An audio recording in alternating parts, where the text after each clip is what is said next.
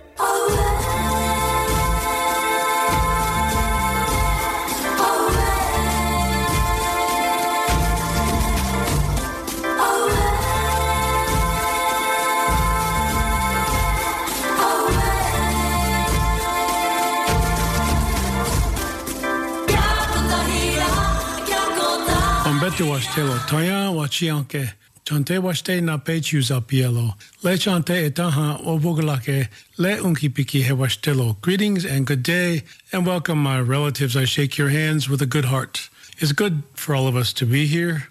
You are listening to First Voices Radio and Tiokasin Ghost Horse, sending you greetings and strength from the highlands of the Esopus, or what Americans and Dutch call the Catskill Mountains. Regardless, it is the highlands of the Esopus and lands of the Munsee speaking Lenape. This is an all native hosted, all native produced First Voices Radio, and Liz Hill is a producer of First Voices Radio. You can now hear us on iTunes, Apple Podcasts, Buzzsprout, Spotify, as well as First Voices Indigenous Indigenousradio.org for archive, downloading, and listening. In a country where land is seen as a commodity and a means to generate wealth, what does it mean when the land has been stolen? Democratizing wealth is not an easy topic, and in order to sort it out, we must rectify a past filled with enslavement, genocide, brutality, and thievery.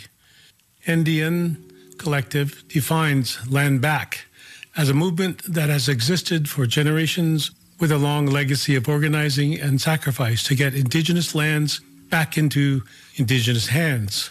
And according to Nick Tilsen, Oglala Lakota, NDN Collective has an overall strategy to shift power, decolonize wealth, and resource indigenous peoples who are on the front lines of fighting for justice and equity. Rooted Resources was a weekend festival that shone a light on localizing economic power to nurture solidarity, awareness, and action. It was recorded at the Rooted Resources Festival, hosted by Good Work Institute in May of 2022. The panelists, Kapiolani A. Larinal, who is Hawaiian, Haida, Tsimshian, and Filipino nations, and Tiokasin Ghost Horse of the Minikoju Itazipchola Lakota Nation. In the second half hour, there will be some answers to questions that were inaudible, and we hope that you will get the general gist of the question in the answer. And now, the recorded interview with Micah as the host. The topic Land Back, the many faceted complexities that many Americans may not understand. Thus, for clarity, we bring you Land Back conversation filled with a lot of nuance around what land really is and, and what that what it really means for us as we begin to really even think about what it means to democratize. What, it, what does it really mean to be in communication with each other, with the land itself? What does it mean to actually, those really basic lessons that we learned when we were in kindergarten sitting around a circle, we're sharing. Well, sharing seemed really important then. Like, what does it mean now? And what does it mean on land that's been taken, land that's been stolen, land that has had people enslaved and worked upon it? Where are we now, and how do we democratize wealth in this way today? And so I'm really happy to have, again, Kapiolani here, Tiokasin Ghost Horse. We had an amazing conversation even, was that yesterday? just yesterday in regard to all this. So I just want to just first open it up with these these two words um, from both of you and just get your take on just the idea of land back and what that means. Why is that? And okay, I probably will take a different tact as far as um, not contrasting, but maybe including another perspective, native in this case, Lakota. But I want to describe what land is in my language and try to apply it to the English language. And basically, we would say maka, which in noun form means land back, but there's much more meaning to it. So maybe I should explain that. Maka is basically who we used to be, who we are, and who we will be. And ake means again. So we want to restore the memory of this land that is a source rather than a resource. So it's not delineated down into property values or even the logistics of what ownership is. Because when you come back to the indigenous folks of at least Turtle Island, that we still call it, is that there's no sense or there's no word for ownership. But the language I'm using now is often looking for, well, why isn't there? Why can't I wrap my head around that there's no ownership? Uh, stewardship is still not sufficient enough for those people who are in environmental movements.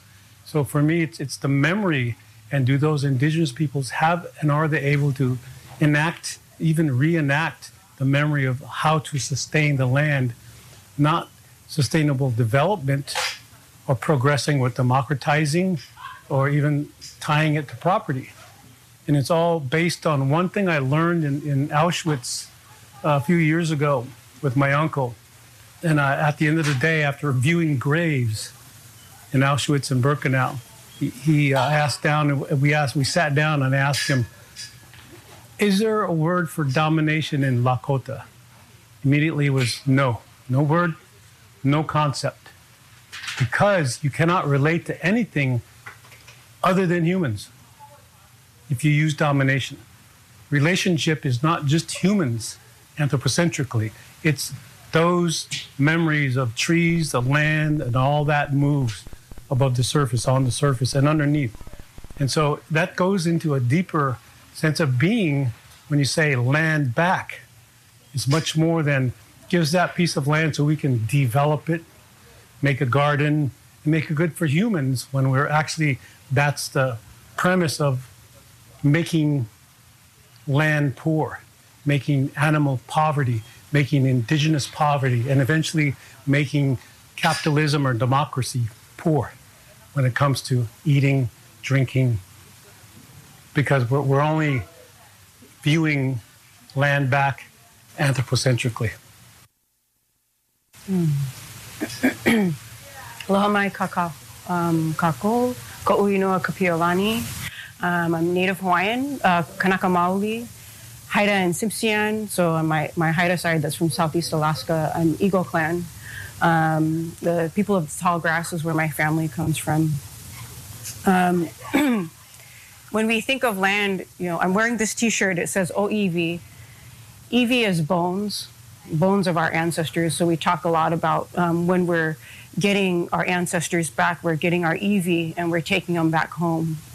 and um, Oiwi is actually a native person, native son or daughter of a land, of that land. I am an Oiwi of Hawaii, meaning, um, so the root iwi literally means bones of the land. So we understand that um, when we're, we're taking the iwi, our ancestors, their bones, that they belong to the land that they came.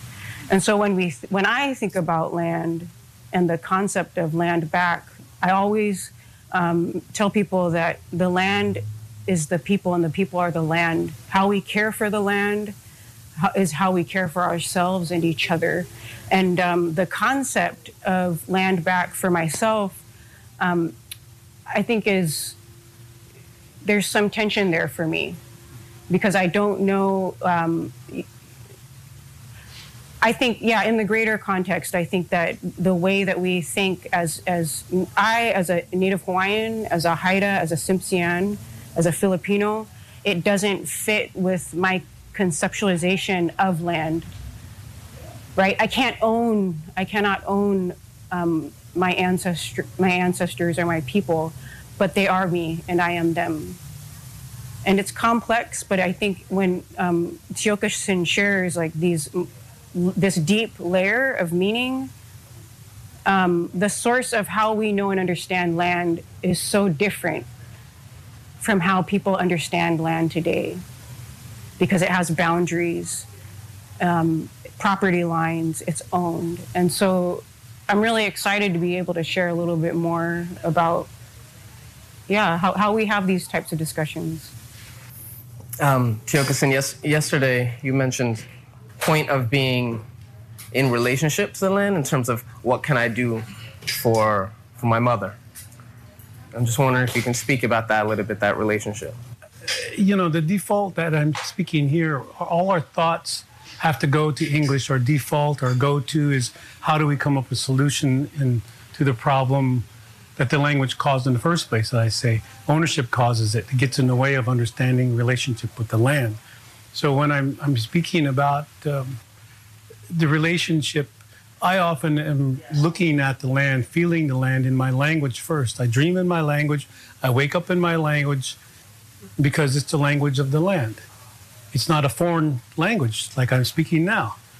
See, and, and these nouns, these nouns that I'm speaking in, don't exist in the old Lakota. It's all verbs. So, how can you find conceptual perspective in our language? Doesn't exist because everything is alive to us. And we use dead as if they were still here sitting in that empty chair, which to me, that's what it's for. It's empty because our energy is still here of our people. So the land is the same way. It's kind of waiting for people who think in property and ownership and domination to wake up because that gets in the way of really relationship and relating to the land and feeling the vibrations, feeling the nuances, all of that that we we, we it's calling for now because we we get as far as terminology as saying climate change. And my people are like, "What? What is climate change?" That's it's workable. It's manip- you can manipulate that and take it to the UN, you can take it to the COP 20, COP 21, 22, 23, 24, where I've been to.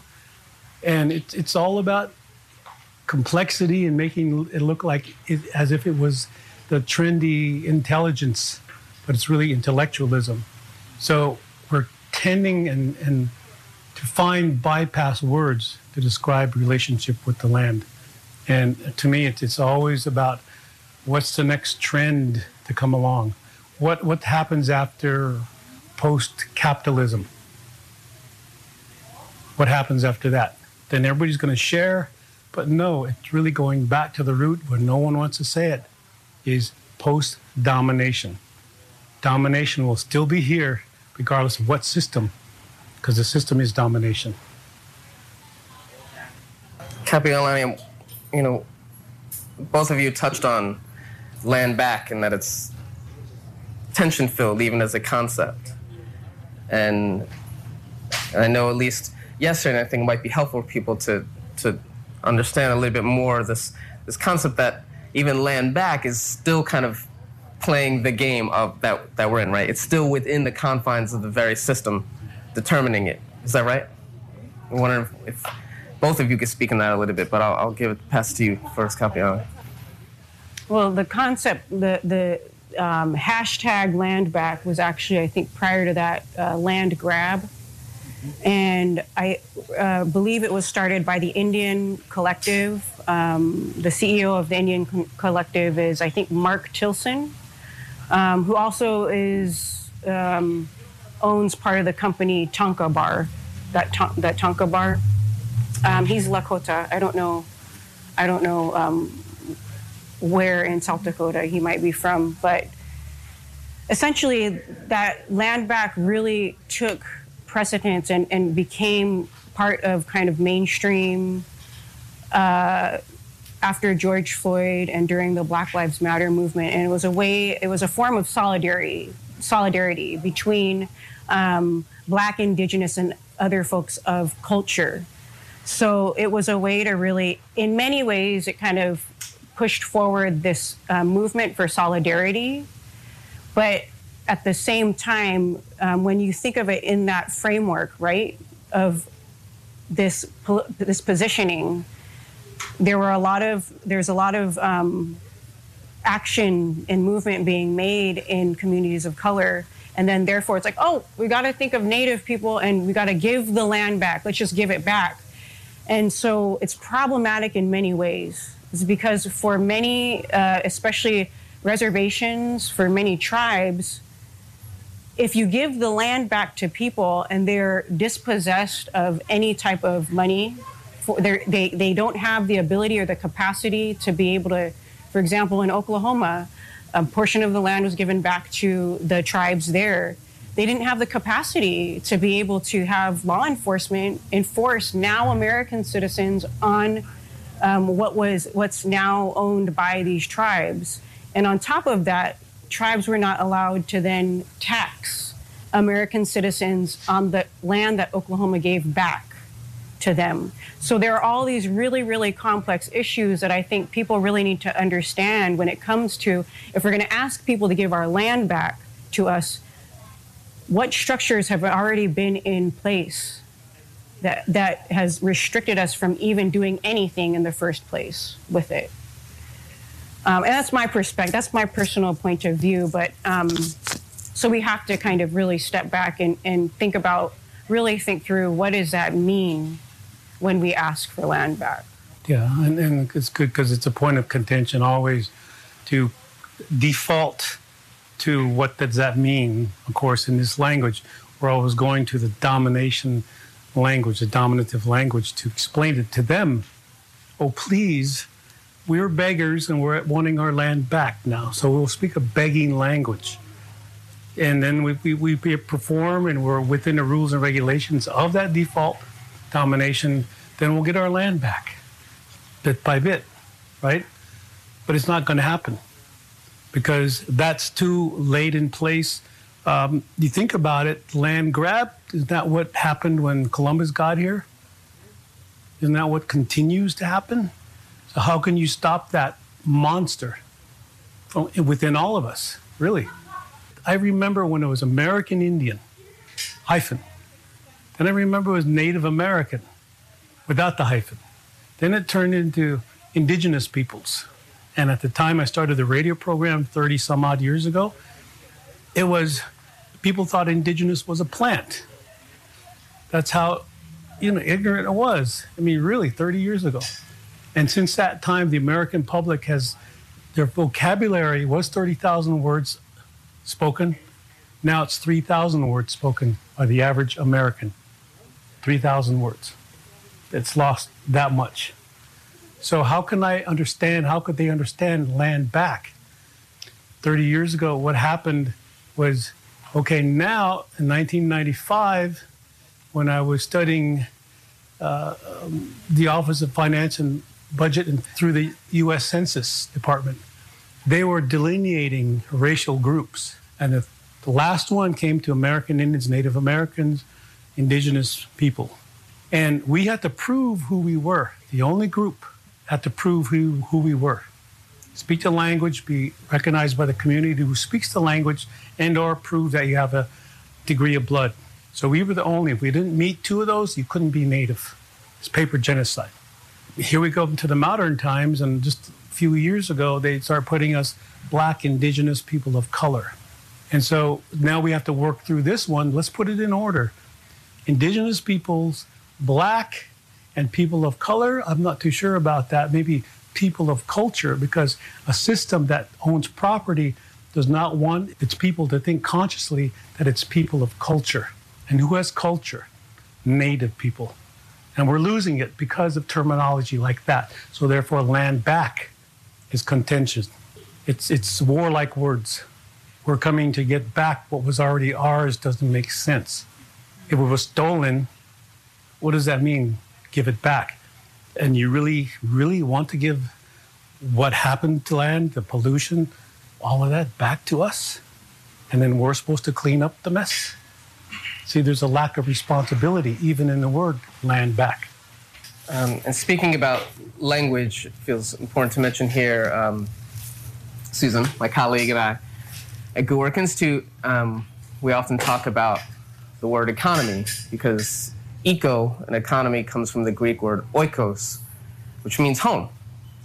And what does it mean when our language has been reduced, constantly is reduced? And so now we don't think about the management of home, which could be our houses, but also our land, where we are, right? Our planet. If economy actually meant the management of home, and that's what we thought about, that concept might be different than when it's just been narrowed down to money. And now when we think about economy, we only think about money. And it's quite possible that a limited language actually limits our ability to conceive. And so I think it's really interesting as both of you talk about land and talk about the words that that aren't matching up. The language that you speak, which is one of, as you were saying, is one of verbs, it's one of, of actions, it's one of being. That like, and what happens when language then gets diminished, and this whole concept of what do we do with this, our mother, and when it gets reduced to like land back, and like what this language, the owning of language has done to us. subjugation language, this objectification language, this noun language, this problem solving solution, look for a solution language without ever thinking about the language as maybe it's the problem. So we're using the same language to wake up with that put us to sleep in the first place. And we don't want to go there. But we have therapy for that. We have trauma. We have, you know, we have therapies for that. Psychology will del- delineate your energy and you got to pay for it rather than the actual medicine because it's profitable not to think about the earth first. It's profitable to think of humans first. A very anthropocentric view. It's, it's interesting because I'm thinking of all the times in Hawaii when um, I would go out to, to different like sacred lands with my uncles. And um, that this concept are we, we always had this saying aloha aina aloha aina so it's um, love of the land right? It's that idea that it's not it's mine. It's that I, I have a love for the land aloha aina. Aloha ha is breath sharing in the breath of life. So when i say aloha to to you all it's sharing in this breath of life in this moment aina is that intimate connection between our life and the life of the land and so um, yeah I, I mean it's it's just like for, for myself it is difficult to to kind of um, to have a conversation about what it would mean to have land back. It's it's I care so much more about um, individuals like you all, possibly who care about the land. I care about the people who care about the land because we we know and we understand um, the value of it in a different way when we can be in relationship, when we can aloha aina, when we can be and breathe every and that's that's the thing is like we we don't walk away and we don't say okay um, i'm going to take off my hawaiian hat and we are we live we live in our values very clearly and um, and i think that's what makes it easy for if we're going to go to new zealand or any other country we already know and understand each other in a way um, where we have a relationship with the land, and so there's a, a way of being in a culture um, that speaks similarly. So this culture doesn't speak of land so similarly, right? We speak about land as domination, occupation, extraction, Wealth. um, something to own, to occupy, something to hold on to, to hoard, or give back. Um, and so just want just wondering what this culture of land kind of what that means for you. If I look at it, Mickey Mouse and, and McDonald's as culture, it makes me laugh because it's fairly new. It, it's fun culture based on money, something that we've charged the earth. Basically, you think about it, we earth gives us free water, free food, free everything, and yet look what we do to it. And we say that's freedom because we can charge each other for something taken without ever asking, without ceremony, so to speak, without expression of the land and we put it into the money aspect. When I was 14 is the first time I got what money was. You mean if I give you something, you're going to give me something back? And you call that reciprocity? And I learned when I was growing up, you give something, you don't expect it back. But I learned differently here because it had a different material value as well as uh, money wise up here. Well, how much am I worth? So this culture is based on how much one owns, the wealth, and how much meritocracy, how much degrees you have, whatever. The privilege, the access to more money. That's that's not culture to me. We have culture. You're talking about hundred thousand year old culture. Which one am I going to default to? The three or four, or maybe even five thousand year old civilization that came out of Greece. So everything here is baby. We always look at whoever came here as younger brother and younger sister. We see that obviously still haven't learned how to live with the land. And that's all we're saying. Learn how to live with the land before the land takes itself away from you. I think it's you should be giving land back to her. Stop trying to save her. This is my view. Stop trying to save her because she's doing that already. She's saving it. So what do we do as native people from home? That's why we can't figure out what climate change is. And how could you give land back when Earth doesn't understand that? Yeah, the idea of like we have to, instead of um, demanding things, we have to take care of the problems that are happening. We have to take care. The planet is is. We understand. Yes, it's going through changes. Well, let's take care of it. Let's do it. It's time. It's time right now for us to um, focus on the things that um, are going to affect all of us. That's it's the, the truth of things. This is going to all come down to, to affecting all of us. And it is important to know that a lot of our languages do not have the word for exclusion. That's what relationship is about, to always include. Always. Because what does exclusion create? Division. So you can't leave anything, not just humans out now you have a language of, from what I my studies, multi-dimensional languages, multi, like quantum physics languages that understand dimensions with one word. And I was explaining to, to, to David what mni means, and we all drink water here, right? Mni is voicing the living relationship between you and I and all things, and you call it water. And water is equitable. It doesn't discriminate, doesn't judge, doesn't dominate. We speak these languages through these elements and inclusivity. So what Kealani is saying is that's what it is. We can't leave you out. And I often go to the metaphor of our language is so inclusive. Well, why am I on, on a little tract and island of a reservation in the middle of North America and they don't think about us? They left us out of the equation if their language is so equitable, equality. And equality doesn't even exist in language because that's what we do. We're free because that's what we are. We don't look for freedom because that's what we are. And yet you have a civilization looking for it all the time. My default is going to be Kapi'olani's language, which is an earth language. And it's hard to come from that conceptual mind to how do you do that? But then I don't have a, a manual in my back pocket to show you how to do that. It's, it's a non instructive. You can't teach it, you have to live it. That's why there's a living language. These are living languages. When I go to Hawaii, I see the language living it. Unlike the Black Hills in South Dakota, and vice versa, there is, is a way that moves, and oh man, this is so cool. Even when it comes to Kingston, okay, what's underneath this? Is anybody thinking about what that is? That's land back. Give land back to the earth. I think we can do that. That's what I think. We can give it back by taking what we've done to it away and let that energy come through. These are not ideals. I mean, to me, they're not ideals. Because if that's where we come from, why are they such idealistic to a society that's searching for them?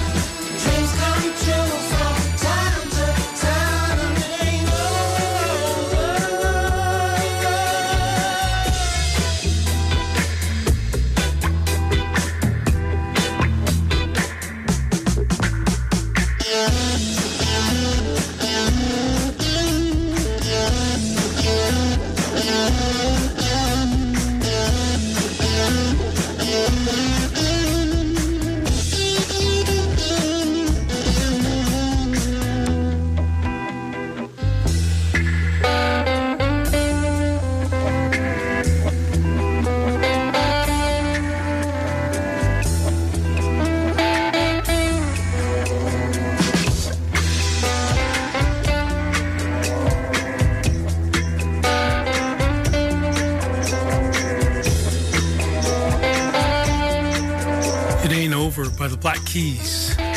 Welcome on your return.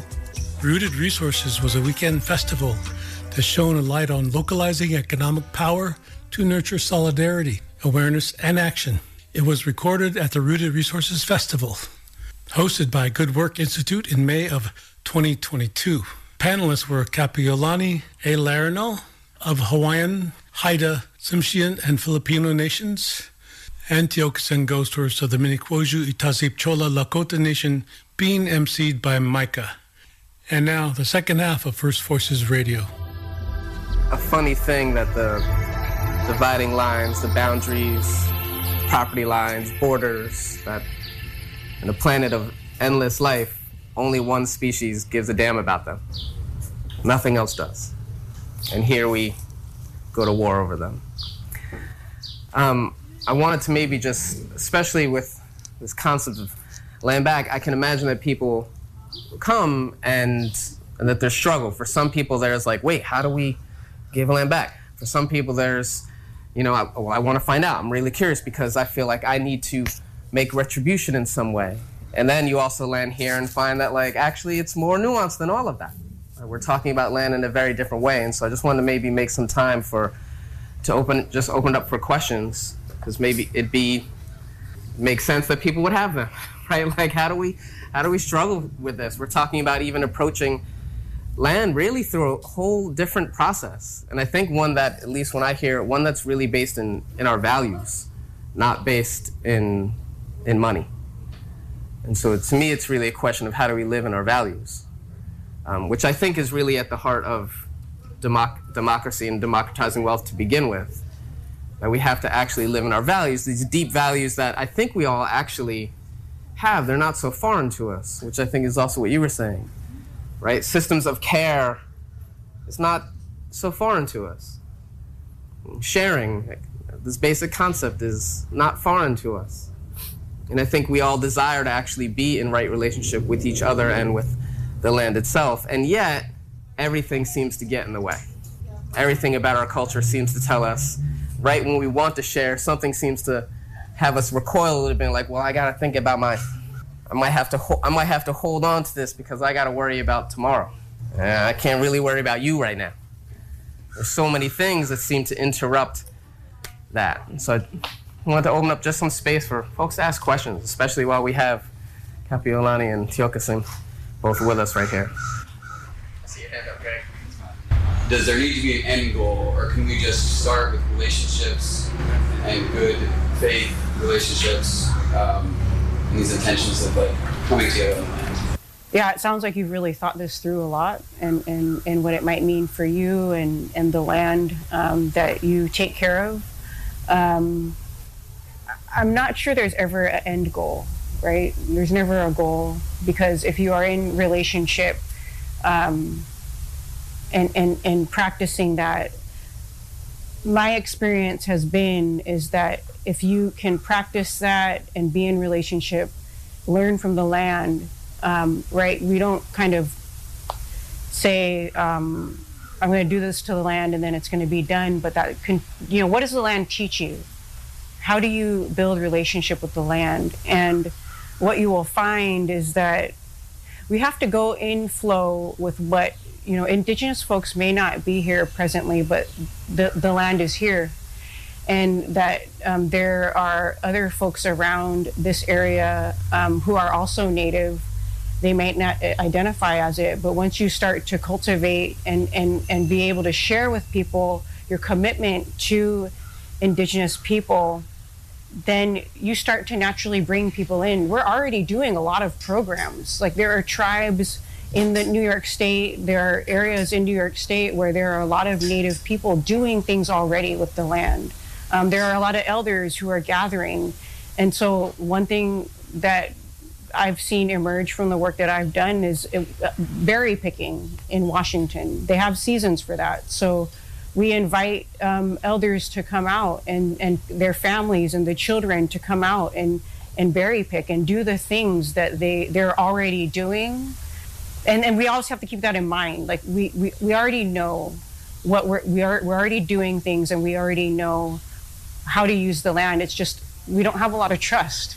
It's been a long time. And so cultivating relationship is is important and it's key. And um, like what Tiokasin said is like we, we have to release our expectations of what might come about.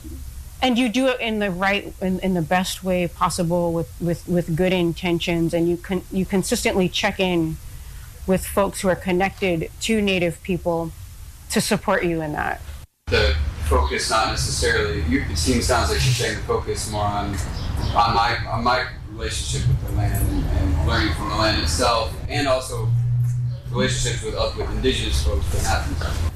Yeah, and, and and like on a more like a very specific like kind of building partnerships with native organizations that are already doing land work.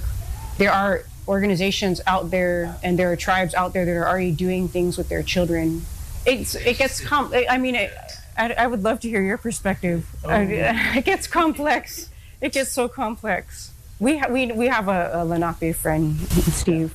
I'm, I'm going to take a little different viewpoint of that. Is more of a point of um, history, I guess you'd call it, spiritual history, if you want to call it that.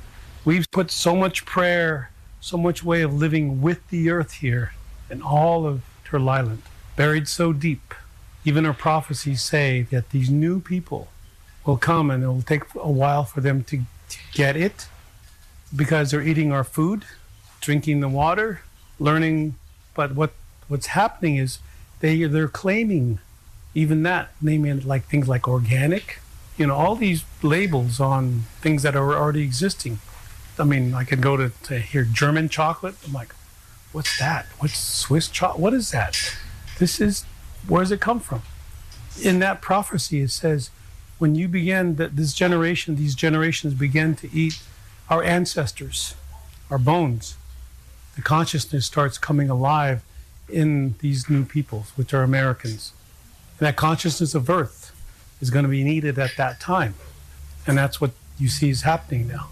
So, but then you go back to the value is which system is teaching its people to make decisions through the bank, and which value system, which value is still teaching, showing their people how to make decisions through the earth. There's a difference between that. We must see the differences.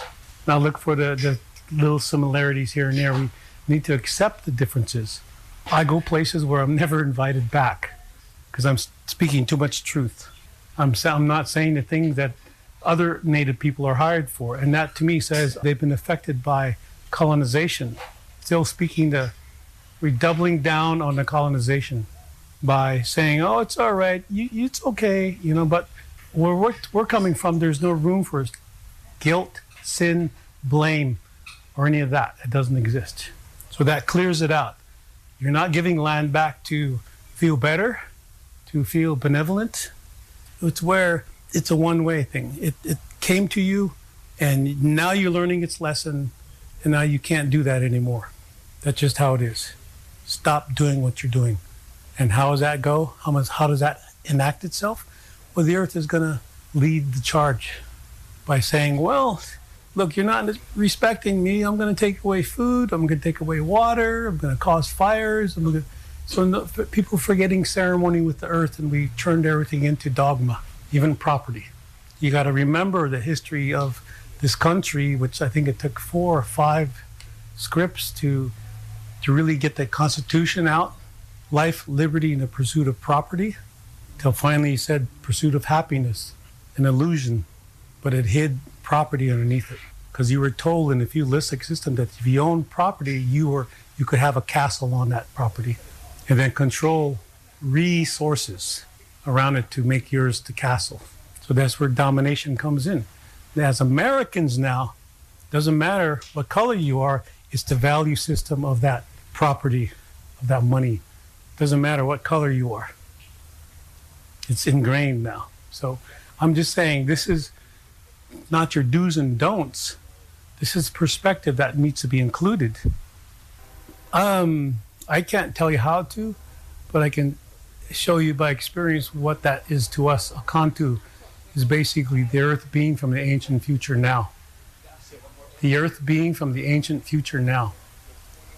Now, the, you know, the, the New Agers used to be here now. They used to use that a lot. Well, we've had this forever.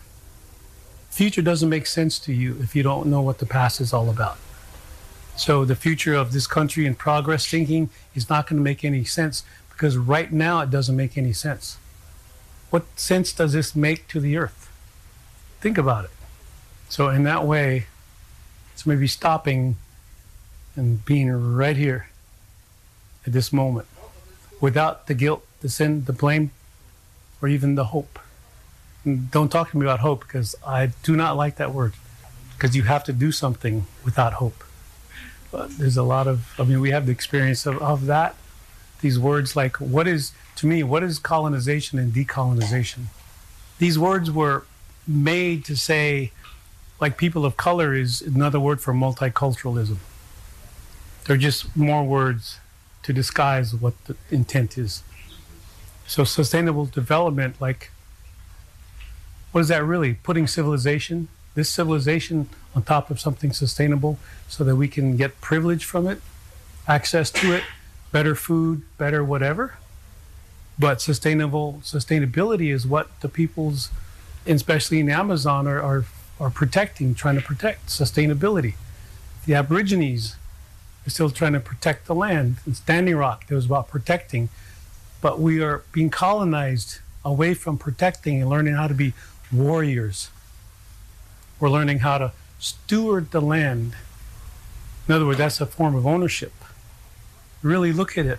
You have to look at the etymology of the words that we're using, because that's what it's about. Steve Newcomb, our friend, we talk about it all the time. We talk a language we don't even know the root. Sustainable. That means maintaining. Sustainable, something that's already here. Earth does that already. We, we're adapting Earth to our needs rather than we adapting to Earth's needs. That's sustainability. Yeah, I think that has to do too with, uh, you know, when I think of places in the islands where I used to go to, these taro patches would actually use the natural water, fresh water streams um, located kind of like at the foothills of a, a mountain. Um, they would use the natural waterways that were created already in order to build that taro patch. And um, so there's no need to eat. I think what Tiokasin's also trying to express um, is that there, in that setup, there's no need to kind of rework what we have established in a in something like a taro patch because we are working with the land and we have and, and I think that's the challenge of sustainable development is now we really have to fix what it what we've broken. And so it's and then that becomes another if we can only go back and adjust ourselves to the waterways then we will not then it will last forever thank you so much for your question. Um, I, I always like to share with folks if you can go back to your own ancestry or if you can go back to um, beginning to understand your own history and where you come from and your family line um, that gives you a lot of power. Um, power in the sense of empowerment and understanding where it is that you come from. Um, many of us have a homeland but we've forgotten and so remembering through your own lineage is the place to start because naturally it'll take you back to a, land and, and a culture and a people. There are some people who are adopted and are like, I don't know what, what would happen if I was adopted. How do I how do I work that? I think all of us still have the memory of land within us. So we have to start there. And if adoption, if we had new parents that were brought to us in our life, then we look to them. We look to the things that reflect the land. And you, you kind of just, I think, for myself, I just think it's, you, you kind of begin to, uh, in my culture, we really lean into the other languages, like dreams or um, whatever our elders tell us or teach us but the main thing is is like to try to try to understand that piece of your own history I want to answer it this way. It may take us to uh, maybe another understanding of it, possibly. My mother is 88 years old. She speaks the old Lakota language. In the old Lakota language, not the new language, by the way, it's based on nouns because they're adjusting to this language. In the old language, you cannot speak Lakota without intuition. Think about that. You cannot speak the language without intuition. And that means what is a tree? What is all of those beings without speaking the language that we speak? How do they do this? Their intuitive values, their intuition is, is their language.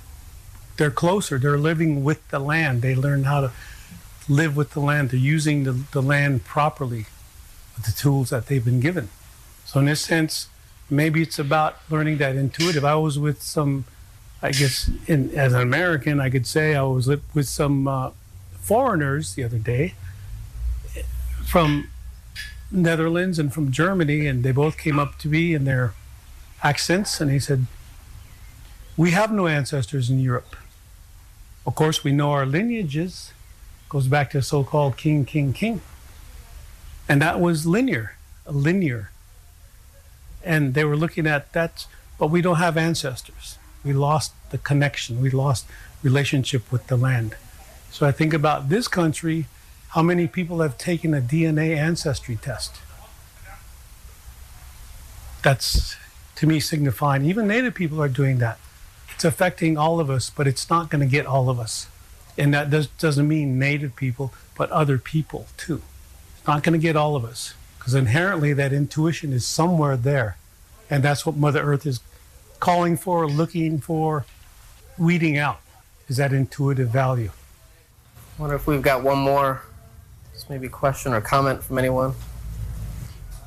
Well, I mean, what's approved in this system is NGOs. What's improved and approved in this system is nonprofits, but you still have to be approved by the government. So there's no way out of this system unless you are really truly traditional before America. Those pockets exist, and that's the pockets they're trying to get rid of.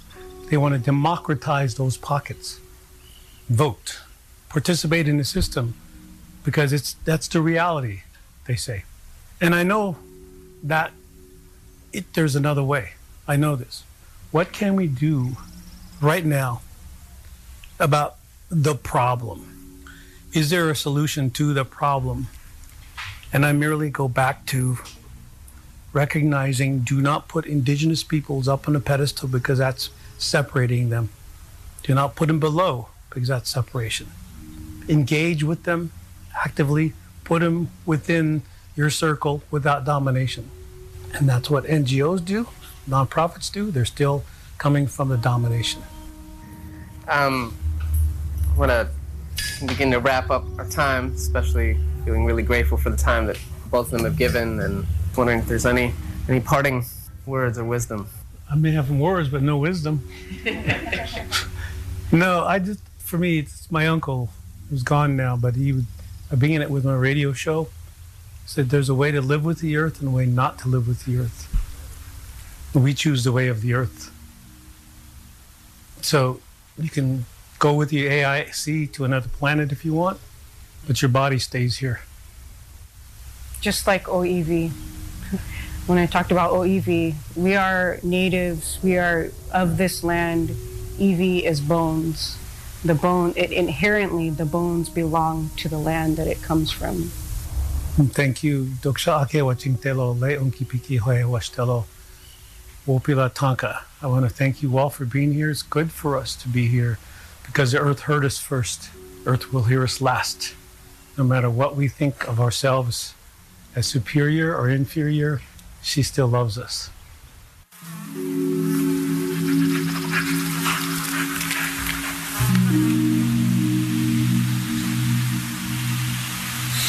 Rooted Resources was a weekend festival that shone a light on localizing economic power to nurture solidarity, awareness, and action. It was recorded at the Rooted Resources Festival, hosted by Good Work Institute in May of 2022. The panelists, Kapiolani A. Laronal, who is Hawaiian, Haida, Tsimshian, and Filipino nations, and Tiokasin Ghosthorse of the Minikoju Itazip Chola Lakota Nation. And I'd like to thank you for joining us here on First Voices Radio. And this perspective as a view from the shore, still watching the ships, oncoming ships, still landing. And from that point perspective, you go out there and you celebrate your holidays and you do what you need to do to find a way to express what you maybe haven't yet. But I do know, and in conversations I've had before with other humans, the being comes from nature. And if you feel like you're not being listened to, then maybe it's humans that are not listening to you, the earth is. Earth is listening to you.